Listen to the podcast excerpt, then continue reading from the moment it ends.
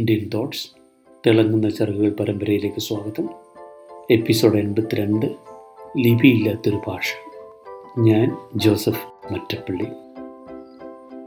ഒരു പട്ടാളക്കാരൻ മുറിവേറ്റ് കിടക്കുന്നത് കണ്ട് ഒരു പാസ്റ്റർ അങ്ങോട്ട് ചെന്നു. "ഞാൻ കുറേ വചനങ്ങൾ വായിക്കട്ടെ?" പാസ്റ്റർ ചോദിച്ചു. "എനിക്കല്പം വെള്ളം തരുമോ?" പട്ടാളക്കാരൻ ചോദിച്ചു.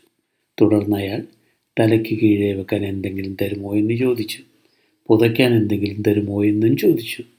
ഇതെല്ലാം കിട്ടിയപ്പോഴെങ്കിലും ബൈബിൾ വായിക്കാൻ പറയുമെന്ന് പാസ്റ്റർ കരുതി. പക്ഷേ പട്ടാളക്കാരൻ ആവശ്യപ്പെട്ടത് ഇയാൾ എനിക്ക് ചെയ്തതുപോലെ മറ്റുള്ളവർക്ക് ചെയ്തു കൊടുക്കാൻ ആളുകളെ പ്രേരിപ്പിക്കുന്ന എന്തെങ്കിലും ഉണ്ടെങ്കിൽ വായിക്കൂ, കേൾക്കാൻ താല്പര്യമുണ്ടെന്നാണ്. ദയ കൈപ്പറ്റിയിട്ടുള്ളവർക്കുള്ള ഒരു വലിയ പോരായ്മയാണത്. അത് പലിശ സഹിതം മടക്കി കൊടുക്കാൻ തോന്നുമെന്നത് അവിടെ പ്രതിഫലേച്ഛ എന്നൊന്ന് കാണുകയേയില്ല. ആയിരത്തി തൊള്ളായിരത്തി ഇരുപത്തൊമ്പത് മുതൽ ആയിരത്തി തൊള്ളായിരത്തി മുപ്പത്തൊമ്പത് വരെ അമേരിക്ക വലിയ ക്ഷാമവും ദാരിദ്ര്യവും ഒക്കെ അനുഭവിച്ച കാലമാണ്. അന്ന് കഷ്ടത അനുഭവിക്കുന്നവർക്ക് സഹായം നൽകാൻ സർക്കാർ ഏജൻറ്റുമാരെ നിയോഗിച്ചു. അതിലൊരാൾ വളരെ അകലെ ഒരു ഗ്രാമത്തിൽ ഒരു വൃദ്ധയ്ക്ക് സഹായം നൽകിയ കഥ പ്രസിദ്ധം. കോരി എന്ന് പേര് വിളിക്കാൻ മാത്രമുള്ളതേ അവർക്കുണ്ടായിരുന്നുള്ളൂ. വലിയ ബുദ്ധിമുട്ടുകൾക്കിടയിലും ജീവൻ നിലനിർത്താൻ വേണ്ട സഹായം അവർക്ക് ലഭിച്ചിരുന്നു. ഏജൻ്റ് അവരോട് ചോദിച്ചു, "നിങ്ങൾക്ക് ഇരുന്നൂറ് ഡോളർ കിട്ടിയാൽ അതുകൊണ്ട് എന്ത് ചെയ്യും?" ഉടൻ വന്ന ഉത്തരം, "ഇല്ലാത്തവർക്ക് കൊടുക്കും." ഇന്നത്തെ ഗുരുക്കന്മാരും ദയയെ വ്യാഖ്യാനിക്കാറുണ്ട്. പക്ഷേ ഉദാഹരണമായി അവർ ചൂണ്ടിക്കാണിക്കുന്നത് മിക്കതും ഞാനും നീയുമുള്ള തരം ദയയുടെ വകഭേദങ്ങളെ പറ്റിയാണ്. ഞാനും നീയും ഒന്നുചേരുന്ന തരം ഒരു സഹാനുഭൂതിയുടെ തലമാണ് ഉണ്ടാവേണ്ടത്. വ്യത്യാസം കടലോളമുണ്ട്. രണ്ടായിരത്തി ഇരുപത്തൊന്നിലെ പ്രകൃതിക്ഷോഭ ദിവസങ്ങളിൽ കേരളത്തിൽ ഇടുക്കി ജില്ലയിലെ കൂട്ടുകലിലും കൊക്കയാറിലുമൊക്കെ രക്ഷാപ്രവർത്തനത്തിന് ഇറങ്ങിയവരുടെ കഥകൾ കേട്ടിട്ടില്ലേ? സമയത്ത് ഭക്ഷണം കഴിച്ചൊന്നുമായിരുന്നില്ല. ഇരുട്ടിയിട്ട് നീണ്ട അവരുടെ സേവനം. എല്ലായിടങ്ങളിലുമുണ്ട് ഇത്തരം ആളുകൾ. ഒരു ഭംഗിവാക്ക് പോലും മിക്കവരോടും നാം പറയാറുമില്ല. ഇടയ്ക്കിടെ അല്പസ്വല്പം വെള്ളമൊഴിച്ച് നനച്ചു കൊടുത്താലല്ലേ അവരിലെ അതിരുകളില്ലാത്ത സഹാനുഭൂതിയെ വളർത്തിയെടുക്കാൻ കഴിയൂ.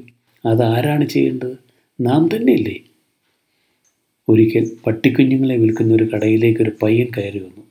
കടക്കാരൻ വിളിച്ചപ്പോൾ എല്ലാ കുഞ്ഞുങ്ങളും വന്നു. അവസാനം വന്ന പട്ടിക്കുഞ്ഞ് ഞൊണ്ടിയാണ് നടന്നിരുന്നത്. "ആ കുഞ്ഞിന് എന്ത് പറ്റി?" കുട്ടി ചോദിച്ചു. "അത് ജന്മന അങ്ങനെയാണ്. അതിനൊരിക്കലും മറ്റുള്ളവയെ പോലെ ഓടാൻ കഴിയില്ല," കടക്കാരൻ പറഞ്ഞു. "അതിനെയാണ് എനിക്ക് വേണ്ടത്," കുട്ടി പറഞ്ഞു. അതിശയിച്ചു നിന്ന് വീട്ടുകാരനെ ആ കുട്ടി അവൻ്റെ കാലിലെ തുണി ഉയർത്തി തൻ്റെ കൃത്രിമക്കാൽ കാണിച്ചുകൊണ്ട് പറഞ്ഞു, "ആ പട്ടിക്കുട്ടിക്ക് അതിനെ മനസ്സിലാക്കുന്ന ഒരാളെയാണ് ആവശ്യം. പരസ്പരം മനസ്സിലാക്കുമ്പോഴാണ് സഹാനുഭൂതി വിടർന്ന് സൗരഭ്യം പൊഴിക്കുന്നത്. അത് നൽകുന്ന സന്തോഷം അവാച്യമാണ്.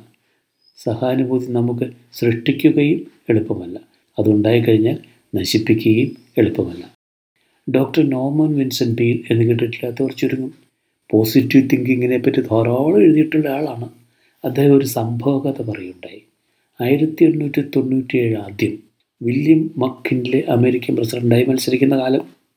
അദ്ദേഹത്തെ എതിർക്കുന്ന വിഭാഗത്തിൻ്റെ പത്രക്കാരും അവരുടെ പ്രതിനിധിയെ അദ്ദേഹം യാത്ര ചെയ്തിരുന്ന ട്രെയിനിൽ അയച്ചിരുന്നു. ഇത് മക്കിൻലേക്കും അറിയുകയും ചെയ്യുമായിരുന്നു. ഒരു തണുത്തുറഞ്ഞ ദിവസം ഈ റിപ്പോർട്ടർ ട്രെയിനിൽ കിടന്നുറങ്ങിപ്പോയി. യാദൃശ്ചികമായി അതുവഴി വന്ന മക്കിൻലെ തൻ്റെ കോട്ടൂരി ഈ പത്രപ്രതിനിധിയെ പൊതിപ്പിച്ചു. ഉണർന്നപ്പോൾ കാര്യം മനസ്സിലായ ആ പ്രതിനിധി അന്ന് തന്നെ ജോലി രാജിവെച്ചു. മക്കിൻലേക്കെതിരെ ഒരക്ഷരമെങ്കിലും എഴുതാനുള്ള ശക്തി ആ ഒരൊറ്റ സംഭവം കൊണ്ട് അയാളിൽ നിന്ന് ചോർന്നു പോയിരുന്നു. മാർക്ക് ട്വെയിൻ ദയയെപ്പറ്റി പറയുന്നത് അന്ധൻ കാണുകയും ബധിരൻ കേൾക്കുകയും ചെയ്യുന്ന ഭാഷ എന്നാണ്. ഈ ഭാഷ പഠിപ്പിക്കുന്ന ഗുരുക്കന്മാരാണ് ഇന്നിൻ്റെ ആവശ്യം. നന്ദി. വീണ്ടും കാണാം.